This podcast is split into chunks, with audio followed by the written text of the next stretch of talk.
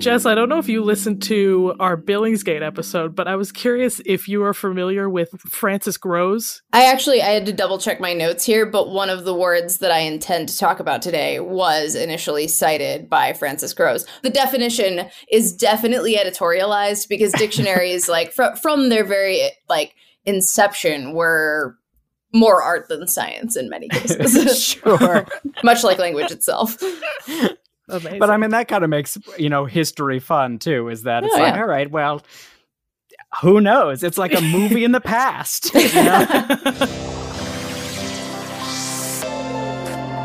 Welcome to Butter No Parsnips. Every week on Butter No Parsnips, your hosts Kyle Imperatore and Emily Moyers take you on an adventure through the weird, wacky, wonderful, and sometimes even wicked world of one wayside word. Strange characters, delightful bits, and general joyousness abound. Join them as they test each other's etymological expertise.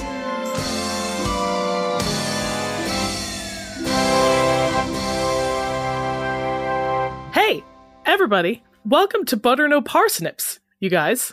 I'm Emily. I'm Kyle. Kyle, this is interesting. As I understand it, neither you nor I have a word today. Yes, we do, Emily. What do we? Yeah, Emily. Our word today is Jess Zafarris.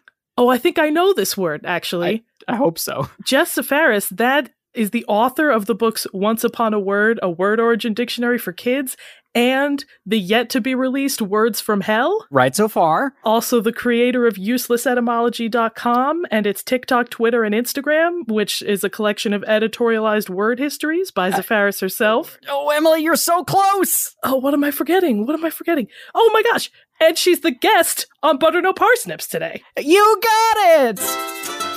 Hey, Jess, we're going to pretend you just walked in. Thanks so much for being here today. How'd you get in my room? Wow, this is just a gorgeous place. Hello, and thank you for having me. I've been, as you noted my resume already, but I've been writing about word origins and whatnot and making a variety of other content about etymology for 12 years now. Wow. So I'm really delighted to be here to talk about all kinds of nonsense. Yeah, we're so cool. Delighted to have you. Nonsense is our forte, so yes. We're really happy to have you on here. And now we have a professional in nonsense. Jess, before we get to what you have for us this episode, we'd love to talk with you about your word origin dictionary for kids, Once Upon a Word, which is just a lovely book. So delightful. It really is so great. I read it and... as it was getting to the word part, I was like, oh my God, me as a kid would have been going crazy with a book like this. I would have taken that chart and I would have made every combination of words known to man possible, whether it made sense or not. So what got you interested in etymology? Is that something that you started to get into as a kid or... So I've always been a big book and word nerd, and even back in the earliest days of my youth, I read so much older fiction. I would get into things that were not, particularly marketed as YA folks. I was into Dickens and into studying Beowulf and such. I kind of approached book publishing backwards. I got into the actual study of etymology in my undergrad. I studied English literature, anthropology, and actually a dash of Arabic. But my English language or English literature studies were focused on the development of the English language in literature. So I started writing about this just in my spare time. I started writing a blog called Useless Etymology. A publisher found me. This was Callisto Media and said, would you like to write a children's book? Which was hilarious at the time because pretty much everything I had ever written about etymology was slightly inappropriate and definitely irreverent. So I was like, are you sure that you want me to write this? And they were like, yes, actually we do. So I did that. And I found it was a great exercise, actually, because understanding word origins can inspire curiosity from such a young age, which I think is incredibly important because it teaches kids critical thinking, encourages them to look up words they don't know, and inspires them to wield their words with greater intention, not to mention getting creative with roots and word elements and creating their own words. I had a French teacher in high school in particular who lit into me one time for not looking up a word that came up in my homework. work. Oh gosh. And she was like, you have a dictionary, why didn't you look this up? And I'm like, okay, I'm scared into doing this forever. But she really was amazing. Sticks with you like that. Oh yeah, of course. Yeah. But no, it's super inspiring in a frightening kind of way. So I kept doing this for a long time, and I had been on several other word nerd podcasts talking about like Middle English, and it turns out one of the producers of those worked for Chambers Dictionary and John Murray Press, and that's where my next two books are coming from. So I've got Words from Hell, which is properly irreverent and includes all the outtakes from the kids' book that my last editor wouldn't let me put in. Why are you so interested in irreverent language in particular? You know, I think it's such a building block of the way we interact with the world in every way. Like, you can study any topic in the world via etymology. You can explore science, you can explore art, you can explore history, and you learn so much about intention and structure and language and why we behave certain ways and the development of humanity through the way we have spoken through the years. Yeah, it's really a fascinating thing because it seems so abstract, you know, when you're just thinking of it at a surface level. But then once you start to actually understand how this evolves through people and time and cultures, it's kind of amazing how much you can understand about life today. Absolutely. It's the way we describe our surroundings and the way we communicate those to other people. And we literally build fictional worlds full of them and are able to transport other people into them just through these made up things that our mouths do. Yeah, yeah. Just noises that we agree mean one thing. Right. Or a million things. Mm-hmm. So, you know, one of the things that struck me as fascinating reading through Once Upon a Word was how you chose certain words for the dictionary. You know, sometimes there's, you know, kind of really important words that a kid should know. And then some of them are words that are just really fun, like scuttlebutt, I think, was one of them. What is your process for choosing words to include in something like this? I love scuttlebutt. It's the original like water cooler talk. It's so good. I love that like we've had a word for like gossip nonsense based on like literally standing by a water cooler as far back as like the golden age of pirates. It's so good. But no, I mean, the way my blog started was like it would start with, that's a funny word. I wonder why it means that. Or, that sounds like it's related to this other Latin derived word. I wonder why, when those words seem very different. And from there, I'll start with a quick reference book like a Chambers or something along those lines. And then you take those little breadcrumbs you find there and then find the original locations of those phrases, the unexpected connections, the humorous quirks. And that's what the publisher wanted out of that book. So that's why you find a lot of like just my general favorites in there. Sure. Right. Yeah. I mean, we're doing this to entertain ourselves first, right? Exactly. Yeah. Right. I was like, I'm writing my book and hopefully children enjoy it. And so that book is all the kid-friendly, kid-inspired stuff. But I think it's something we know pretty well on this show from Billingsgate and from our Patreon episode about slang and from just having been, you know, stuck in traffic at some point in our lives that there are words for adults too. So that is why we introduced to you now and you introduced to us Sex, Lies, and Insults with Jess Zafarris. Sex, Lies, and Insults with Jess Zafarris. All right, here we are in the seedy, word-themed dive bar called Butter No Parsnips. And Jess, you've approached us with a trench coat full of your bootleg wares. Well, what would you like first? Sex, lies, or insults? Oh, gosh, it's such a hard question to answer. I feel like we should go for insults first, just so that, you know, Jess can insult us right at the top and we can only go up from there. Yeah. After that, we can like start to feel better about ourselves. Yeah. All right.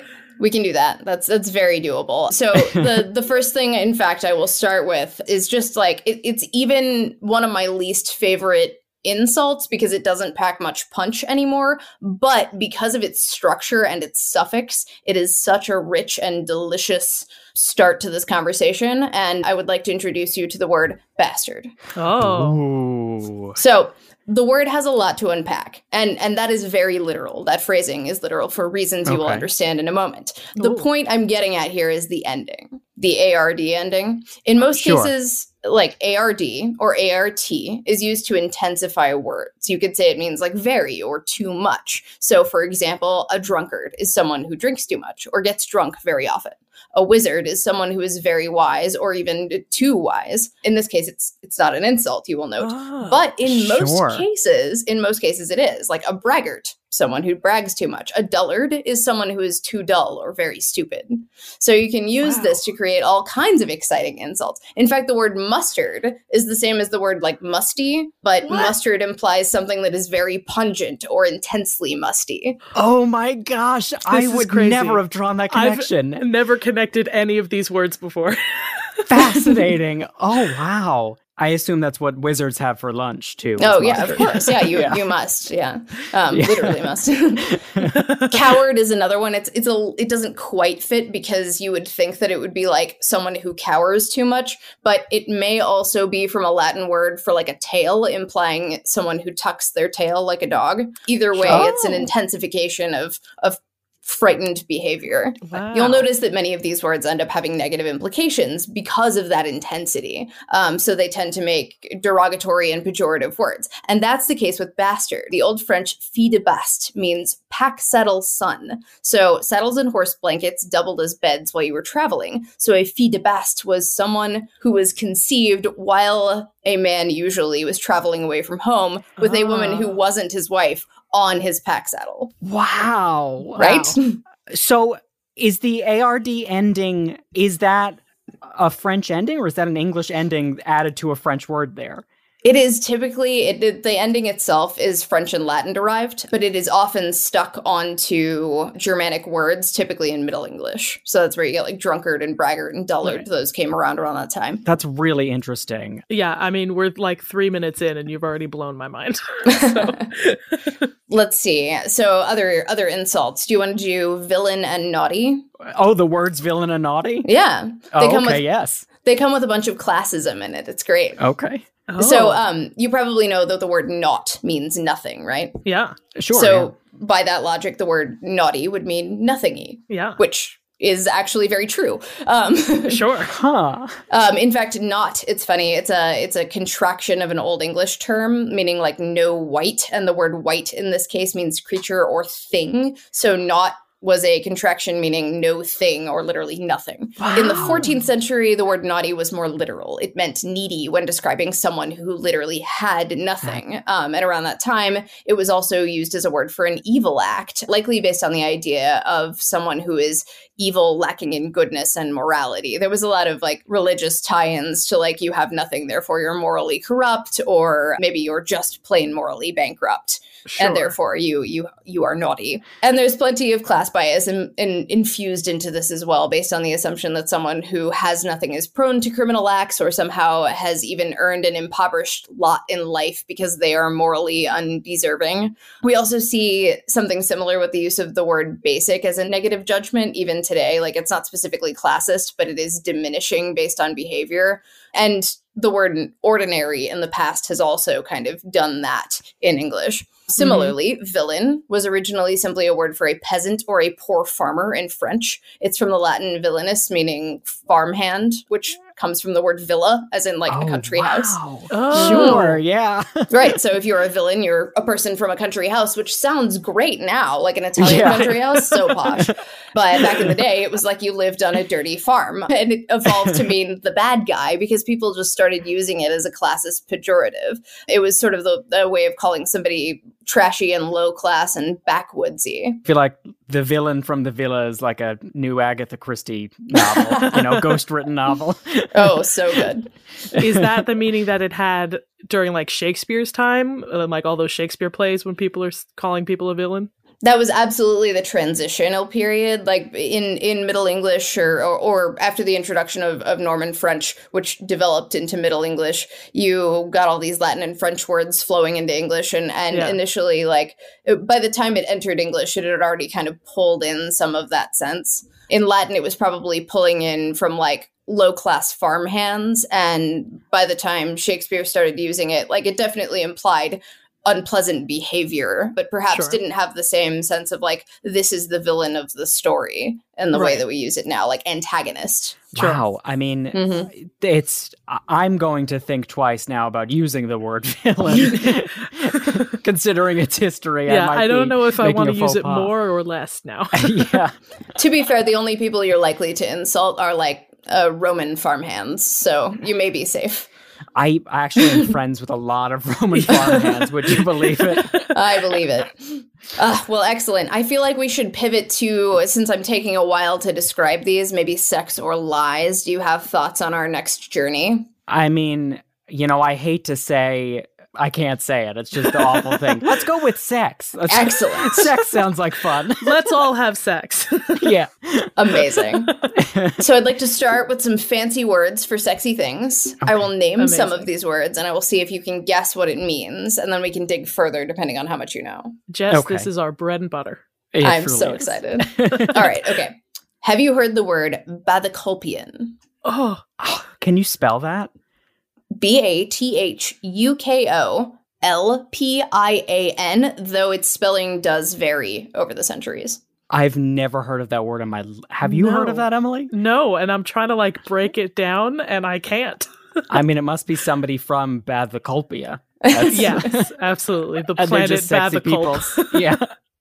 Excellent guess. Honestly, I would live in Bathyculpia because this word describes full, luscious breasts. Oh, it literally means deep bosomed and is composed of Greek elements bathys and kolpos. And please excuse me because my Latin and Greek pronunciation is occasionally a bit off. But bathys means deep and kolpos means breast. I have you come across this word in like daily usage? Has somebody used this term? I don't. Typically, you find this among like widely listed, obscure, and entertaining words for naughty things. Yeah. So it's more of a venture than anything else. But it's definitely been in use poetically, and it's recorded in English at least as early as the 1500s. I'm sure there's plenty of, you know, romance novels from like the 1800s, 1900s that make good use of that word. Our next one is Callipygian. Have you heard this word? I definitely have heard this word. I don't. Have you? I don't know. Yeah, I have. I don't remember what it means at all, though. Callipygian. I'm trying to break it down into its parts and see if I can guess. Well, the pidge could be like small, like pygmy. Like yeah, that's what I was thinking. That's my only input. And then the calla is about, you know, writing. How do you spell Callipygian? Yeah, it's spelled Callipygian. The part you might actually recognize better is the kalos element. That means beauty. And the second half of the word means rump or buttocks. So it means having beautiful buttocks. Wow. And it was originally used to describe a particularly juicy-assed statue of a woman usually identified as Aphrodite called the Callipygian Venus. So funny. So it was specifically used for a statue, a piece of artwork, or I guess a depiction of that person. Yes, though the elements of it also appear elsewhere. There is, and I'm blanking on it. There is a moon in particular that shares a root with, shares that same root. Calliope? Calliope, that's it. Yes, thank you. There we go. Wonderfully done. So smart. Thanks. Do I get a point for use later in the game? No, sorry. We start from scratch. Oh, no. Anyway, this statue is fantastic. I highly encourage you to look up the Callipygian Venus because you will see like why she is particularly known for her bum. She's like lifting up her garment and revealing her shapely posterior. And I have been told this. I would need an art historian to fully confirm. But at one point, her head was knocked off, although she was revealing the bum already. But when they put the head back on, she's looking a little bit more over her shoulder than she originally was. So like funny. She's admiring her own bum, which is fantastic. A little more coy about it. Yeah. Right. See what I got? Full copper tone, baby. Absolutely. Oh, so good. Okay, so this is where Francis Grose comes in. My third word for you. Oh, our good friend. Mm-hmm. Rantalian. I feel like I've heard this word. I must have heard this word. I never looked it up because I always thought, well, that's just rapscallion spelled differently. Yeah, truly. Can you spell it? Yes, R-A-N-T-A-L-L-I-O-N. That's what I this thought. Is a sexy word? Mm-hmm. I never would have guessed that. You might find it unpleasantly sex-themed rather than being sexy, but... Oh, no. Sexly, I guess. Sex-adjacent, for sure. Yeah, sex-adjacent. So we've had a word for... beautiful breasts. We've had a word for beautiful butt. Is this like another body part? Yeah. So it is decidedly, I'm not going to kink shame, so I'm not going to say it's decidedly unsexy, but it doesn't sound super sexy to me. Sure. It's got a different mouthfeel than the others. Okay, so this one, first recorded in the 1785 Dictionary of the Vulgar Tongue by our friend Francis Grose, is said to mean one whose scrotum is so relaxed as to be longer than his penis, or, in Grose's words, someone whose shot pouch is longer than the barrel of his piece. Oh, that's the thing about Francis Grose. He always has a really elegant way of putting things. Oh my gosh. I mean, wow, that is, I mean, it's so descriptive that you know exactly what he's talking about, but that might be the bad part about it, you know? Like leaving nothing to the imagination. It's just all right there. Mm-hmm. Wow. The origin of this word is unknown because most recorded references do just direct back to that dictionary, but there are other similar words recorded earlier, including the term rantipole, which typically meant like a wild or rude person, especially like a child. But in the phrase to ride rantipole, it specifically referred to the woman on top or cowgirl sex position. Wow. Oh, I don't know if I like that etymological transition. That is incredible. I mean, thank you, Francis Grose, I guess, in this one instance. Apparently, Rantalian has been recorded more recently and may be connected to words like rant, which originally was a positive word. Like, to rant wasn't to, like, yell at someone angrily, but, like, to yell at someone boisterously. So Rantalian could imply, like, big dick energy, or it could imply having a good loud time. Sure. And that rant relationship could also connect it to words like randy, which is a variation on the pleasantly loud, jovial sense in... Yeah. As in rant. I mean, it's got so many connections there. That's really great. Yeah, I always forget that like D's and T's connect etymologically and like V's and U's. Like I feel like I miss connections that are there because of letters that used to be the same.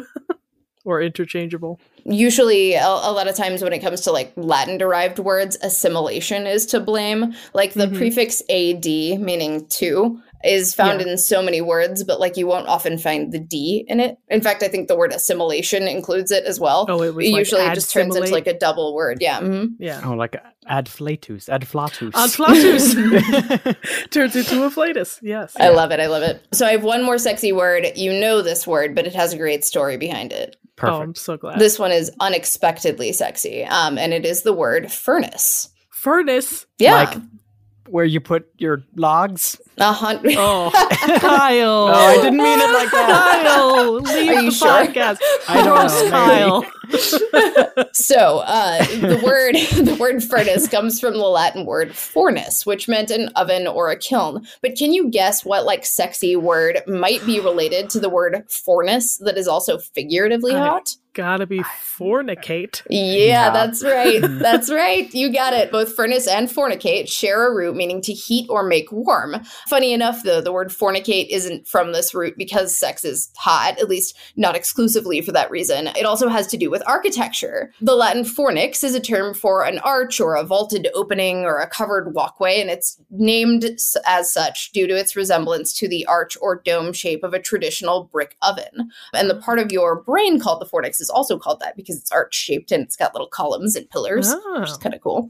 But the Latin fornix was also a word for a brothel because under the arches of the Circus Maximus and other large event venues in Rome, those were popular places for prostitutes to hang out. And what does one do when one meets a person hanging out under a fornix for that reason? one fornicates. Oh my gosh, that is incredible. And wow. this was probably also a bit of a pun even in Latin, because the idea of sex being hot is a very old concept, and Romans were extremely horny. Sure. Absolutely. In fact, this one always gets people. If you're fascinated by something, you're like literally spellbound by it, and it comes from the Latin word fascinare, meaning to bewitch or to enchant. But if you look a little bit farther back, that Latin word is thought to be related to the word fascinium, and fascinium is a word for a penis or a dildo. Oh no! And it referred specifically to the divine phallus, a symbol that appears all over Roman effigies and amulets, and was meant to evoke the protection of a phallic god named Fascinus. Wow. I mean, this is such important news, because now I feel like if I ever use the word fascinating again, it has to be purposeful. Yes. There is too much meaning behind it. Yeah. You're using magic Roman penis powers on them. Yeah, I hate the idea of a divine phallus. By the way, if you have any doubt whatsoever, please Google the word fascinium. That is F-A-S-C-I-N-U-M, and you will find endless Google image photos of little metal penises with wings and people riding on them like horses and all kinds of things. Incredible. Love that. Well, Jess, is it time for lies? It is. It's time for lies. Oh. now that I've told you many truths. How can we believe her from here on out? Right. That's true. Who knows? One thing, this will be hard to believe. This was hard for me to believe. I had to double check. I had to look up original sources to be convinced that this was true. So we'll see. So you know how we have the word bride, and we have the corresponding adjective form bridal. And we have the word groom, but we don't typically use the word groomel. You're right. I've only used it once, and it probably wasn't in relation to a wedding. I mean, like, you can use it. You're welcome to use that made up word. Like, I'm not going to take that away from you. And language does change, but like, it doesn't come up that often. Sure. And the reason we don't really have that word is because the adjective bridal has been lying about being an adjective for centuries. Oh, no. Scandal. How dare they? Right? It looks for all intents and purposes as if it is the Old English-derived word bride with the Latin and French-derived adjective forming ending al on it, just like the word logical, which this is not. But the truth is, it doesn't actually have a suffix, or at least it didn't originally. Originally, it was a noun and a compound word. Before the 1200s, a bridal was a word for an event. It was a wedding feast, and it was a contraction of the phrase bride ale. Like the drink ale? Yes, like you would go to a bride ale. In fact, in Old English, you could add ale onto other things, other events, and turn them into parties too. You know, you could go out for your birth ale or something like that. That's not a real example. Quinceañera ale. Yeah. Totally. Yeah. And so in Old English, it was two words before it was contracted into a compound word. And then when the Normans came in and added a bunch of words and such to English, they looked at this compound word bridal with the Latin looking and ale ending and thought it looked like an adjective. So it became one. Mm-hmm. I mean, I would have done the same thing. I don't blame them. Yeah. It's fascinating. Like, I was going to guess that it was like a back formation thing, but it's like they just took it wholesale. They did. And, you know, like it does happen that ending does end up on Germanic words. Like the word betrothal is actually that ending on a Germanic word. So you could argue that bridal may have ultimately become an adjective with that ending, regardless of whether it was a compound noun from the start. But sure.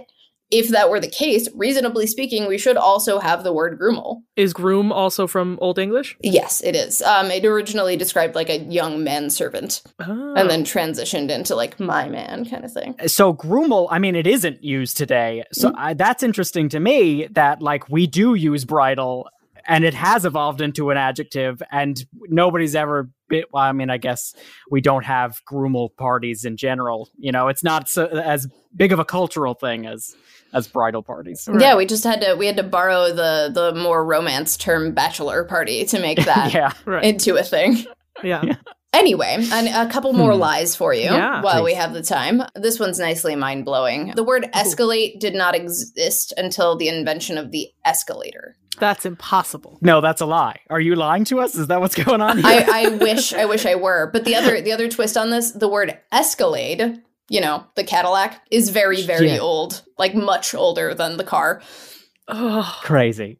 Mm-hmm. Language is insane. Yeah. Impossible. So escalator was coined in the 1890s, and the verb escalate isn't recorded until the 1920s as a back formation of escalator. Wow. Sure. However, the word escalade, as far back as the 1590s, meant to climb, and in English it first appears in the context of using ladders to climb the walls of a fortified structure, and it's related to the word scale, as in like scaling a cliff or scaling a wall, and it comes from an Italian word meaning basically ladder. Sure. That's really interesting, yeah. Isn't it? You know, and the way that word completely left our language and then has been replaced almost entirely by escalate. What about escalate, like a conversation escalates or a situation escalates? Did that come later than the 20s? Yes, that also came later. So the earliest working version of what we now call an escalator was patented in 1892 by Jesse W. Reno, and then introduced at Coney Island as like a novelty ride called the Endless Conveyor Elevator, because escalator didn't exist yet. I do love the idea of paying a ticket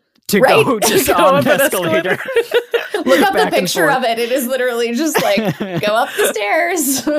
So fun. And I think it had like a hand crank on it too. It was a little more... I'm sure that was quickly replaced by a motor. Sure. But in the meantime, George H. Wheeler patented a moving stairway, and then Charles D. Seiberger, who bought Wheeler's patent, was the one to coin the term escalator when he trademarked it in 1898 by combining the word escalade with elevator.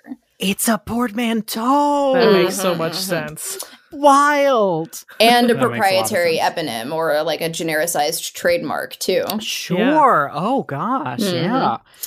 So speaking of elevators, the word elevator is also probably a lot older than you think, like the 1600s. And at the time, it meant a person or a muscle that lifts other things. And then it was extended to grain elevators in the 1700s. Like those people who carry like kings and queens on, I guess, people carry the royal elevator. Yeah, that's what they're called. Yeah, the royal elevator.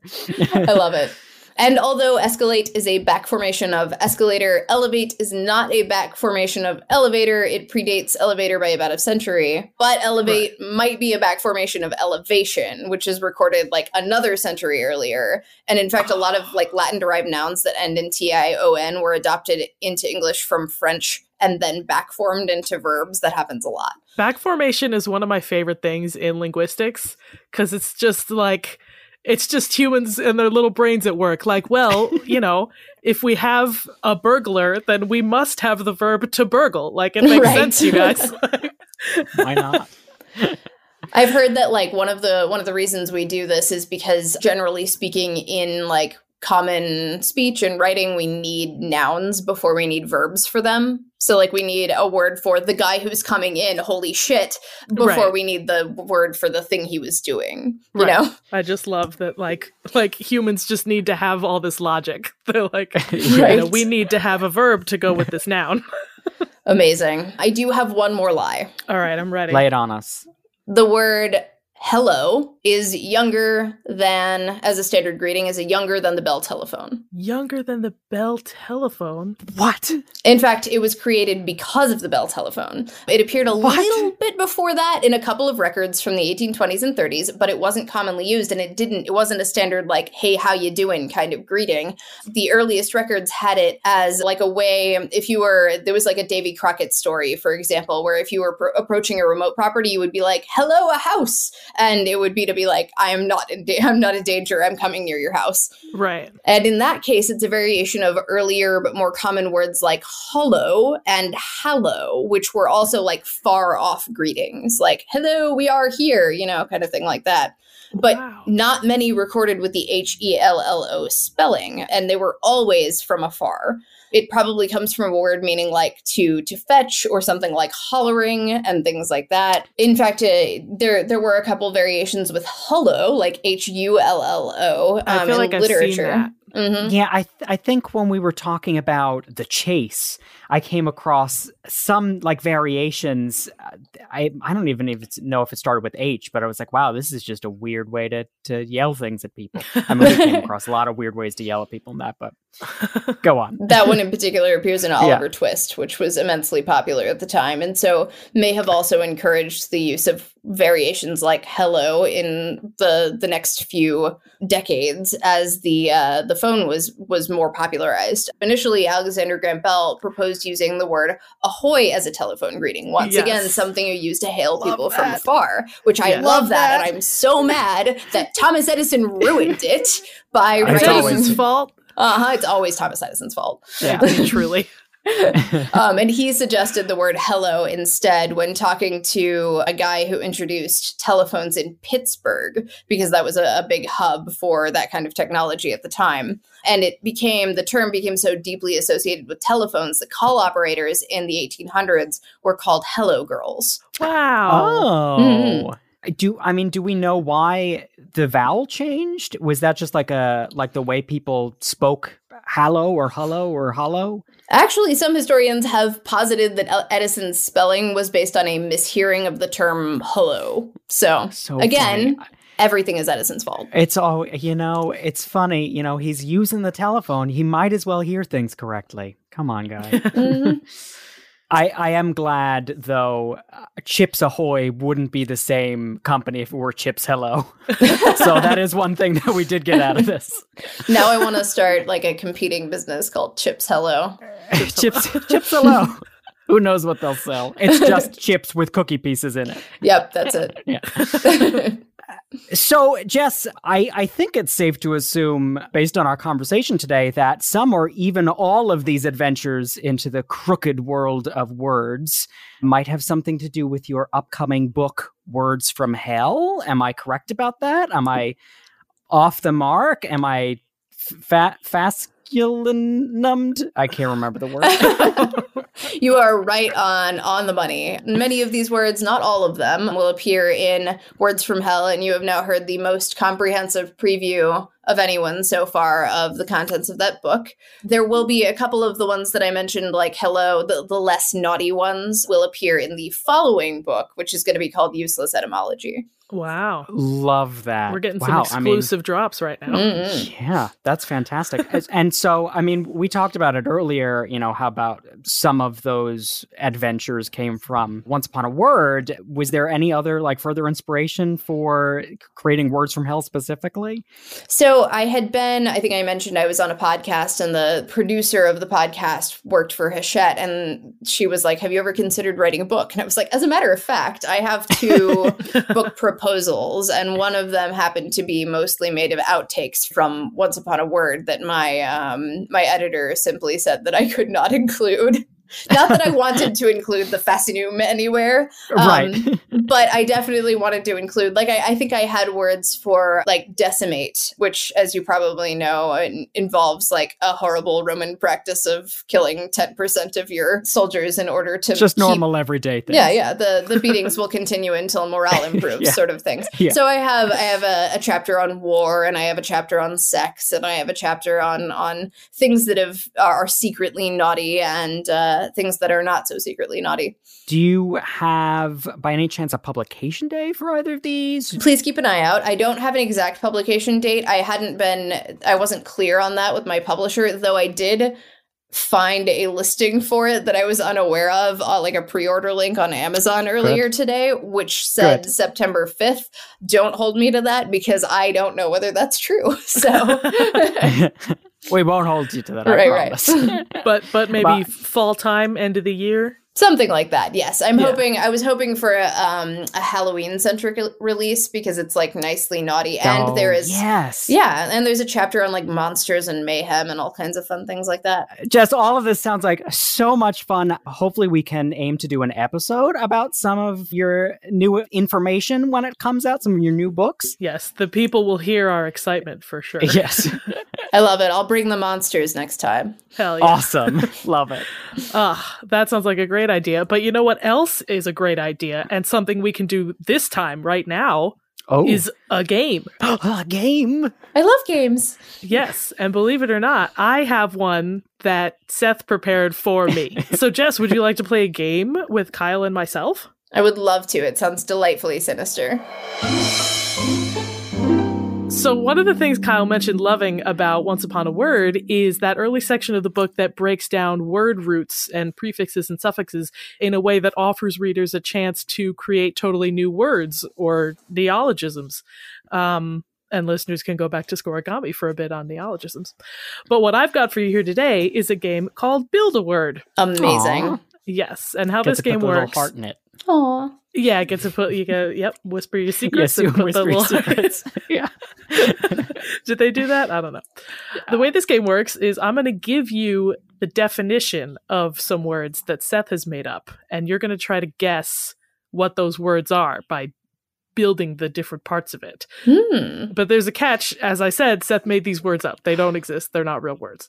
So using the roots and prefixes and suffixes from the first part of Once Upon a Word, you guys can go head to head to try to build a word based on the definition that I give you. I love this. And they don't have to be, you know, spot on, but the first one to come up with a word that is linguistically sound wins.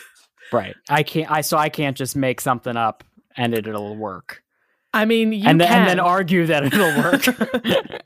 Well, okay. I would argue that you could actually do that because, like, discombobulate is one of several words that were made up in, like, the 18th and 19th centuries by intellectual types who would make a game out of compiling Latin prefixes, suffixes, and roots. So, like, discombobulated, another one is obfuscate, bloviate, absquatulate. Those are all just made up words. So, like, do what your heart tells you. Love that, Jess. Thank you for those words of wisdom. I feel empowered now. Yes. You're both going to do great. Jess might do better, but you're both going to do great. Yeah. Watch, I'll just completely embarrass myself. That'd be great. So I've got 3 words here, and then we'll do a little bonus round. And I can do this on book, right? You can do this open book, Kyle. Okay. I might do this open book, too. That's fair. Absolutely. There's a lot, you wrote a lot of stuff, Jess. I wouldn't hold you to have it memorized. All right. So the first word that I've got here is a government by people with their feet in their mouths. Oh my God, I love it. Oh wow. Okay. So what could be a word for that kind of government? Hang on, I know what 2 of the components are, but I'm trying to remember one of them. If it helps, Seth wrote here, feet in their mouths or teeth. Okay. Yeah, all right. Kyle gave me a look that said that did not help. No, it made it worse. All right, I think I have a suggestion. You have a submission? Yeah. Mm-hmm. All right. They would have to be teeth, though. Yeah. All right, fair. All right. I would go with the dento-pederarchy. That's pretty good. That's a lot better than what I was thinking. What were you thinking, Kyle? I was like, all right, pedimdentocracy. Hey, that's not bad, though. You got the elements. Yeah, that's true. You got it. I think we're going to give this point to Jess because she was quicker on the draw and it felt pretty... What was the word he actually came up with? The word that Seth came up with was pedantarchy. Pedantarchy. All right. Yeah. Oh. Into that. Just flipped it from how you had it. The next one I've got here is having the power to ruin everything you touch. Ooh, okay. Oh. This is a little tougher. We're a little creative with the... word meetings here. I feel like that could just be a person's name, like, you know, Kyle. Yeah, Kyle. Yeah. Let's see. I'm actually going to have to check the references on this one. It's like a reverse King Midas. It could also be like to terrorize everything you touch, or. Okay. All right. I have a helpful suggestion, but terrorize might be a little bit different. Let's see. So what I came up with was dynamanustruction, a little clunkier than my last one. Wow, but a great word. I feel like that I've heard that used on the streets. That's how good it is. It's it literally means like power hand destruction. So power hand ruin. It's like a Power Rangers villain. Yeah. Seth went with tyrannodactyly. So I think like terrorizing by touch. Yeah, I like that. It's kind of like Tyrannosaurus finger ruin. You know, I'm into that. Tyrannosaurus finger which ruin. Is also a Power Rangers villain. Yeah. Fun fact too: the word date, as in like the fruit, is also related to that dactyl root. So it's like eating little fingers and toes and whatnot. Ooh. All right, last one. This one I feel like it's a little easier to get to. Okay. when you forget someone's name. A word for that event. Okay. Ooh. No, I'm in the wrong section. So intense. Okay, I think I have this one. Oh. This feels like the Scripps National Spelling Bee. I'm so hard. Looking at. I'm going to go with nomenesia. Oh, that's so much better than what Seth has. Sorry, Seth. It must be. Kyle, what did you have? I didn't have anything. Oh. I had acronomicy. I don't know. Using like an acronym. Yeah, that's very smart. But nim would be the word. And then, Would you say nomenesia? Nomenesia. So like the nomen would be Latin name, and then nomenesia. Tacking, kind of portmanteauing amnesia onto it. Yeah. That's really good. I mean, Seth did the same thing, but backwards. He did amnonomens. Amnonomens sounds like a pill you might take if you forget people's names. Ask your doctor. Yeah. I mean, great. I hate to say it, Kyle, you're behind so far. What? No, I mean, listen to all the good answers I have that we're going to put in post production. I recall you getting a point earlier in the show for something else. That's true. Yeah. Thank you, Jess. She's looking out for me. So it's 1-3. Yeah. But I've got a quick little bonus round that we're going to do super quick, I swear. Excellent. But now I'm going to turn the tables and break the rules a little bit. So everybody hold on to your butts. Oh, no. So we've talked in previous... Kyle and I have talked in previous episodes about portmanteaus, which, again, you can check out Scorigami for more on those. They're super fun. But those are words put together to make new words. And so what I'm going to do now is give you 3 portmanteaus that Seth has made up again. And the first to guess what they mean gets a point. Do you know who coined the term portmanteau in terms of like the way we use it now? Lewis Carroll. Yes, excellent. Okay, I'm so glad. We talked about it. It was great. We talked about all the words in the Jabberwock too. Oh, perfect. It was so fun. But none of those are going to be here today, is what you're saying? No, none of those. These are new ones that Seth has made up. Okay. Excellent, excellent. So your first word is morningrate or morningrate. Oh, you emphasized the ingrate there. I did. Is that somebody who hates mornings? Wait, you got it, Kyle. Oh, amazing. Yeah. That's so good. Yeah, that is someone who hates waking up early. Perfect. I love it. Amazing. All right. Next one is bumpermental. Someone who is temperamental about bumping into things. Sort of in a specific context, as in like the bumper of a car. Oh, okay. So like you have road rage. Yeah. More or less. Seth has written the state of tailgating a slow driver out of spite. I like that. That's so good. Yeah. We need a word for that. Yeah, that's now a word. We've done it. There we go. Bumpermental. Spread it. # bumpermental. Coined by Seth Glicksman in 2023. That's right. I like how you had to check the year. Yeah, I did. Really did. I was like, what year is it? Yeah. No one pays me to count. It's true. And last one, very apt for today, is a podcastaway. A volleyball on a podcast. Well done. Wilson. Someone who is stranded on a podcast, someone who is removed from a podcast and therefore stranded in the ether of non-podcast. Someone who only exists in a podcast. Well, what Seth has written here is a person of significant clout guesting on a startup podcast. Aww. Or Jess Zafarris. Oh my gosh. So good. I'm honored. I'm delighted to be the podcastaway of the day. Amazing. Well, thanks you guys for playing. I think actually, Kyle, you tied it up. No, wait, were the bonus round points worth more? Was it like a... You did, because you got the point earlier. Oh, we are catching that. I mean, that's great news to me. I think the loss is a little less harsh, you know? It's the deus ex machina of the show. Yeah. But thank you, Jess, for joining us today as our podcastaway on Butter No Parsnips. We did a little bit at the start, but Jess, can you tell people where they can find all your stuff? Oh, by all means. First of all, I'm very delighted to be here, so thank you so much. Please follow me at Jess Zafarris on TikTok, Twitter, Instagram. Check out my blog, uselessetymology.com. Buy my book, Once Upon a Word. And then look out later this year for Words from Hell. Yes. I mean, Once Upon a Word, incredible, perfect book for getting your kids interested in word etymologies. So definitely go out there, pick up a copy today, make up your own words like we did. And we're going to be keeping an eye out for Words from Hell. And maybe we can have you back for that too. Yeah. Amazing. And as for us, remember you can find Butter No Parsnips on social meds, on Facebook and Instagram at Butter No Parsnips Podcast. If you like today's episode, consider giving us a 5-star rating or review wherever you heard us.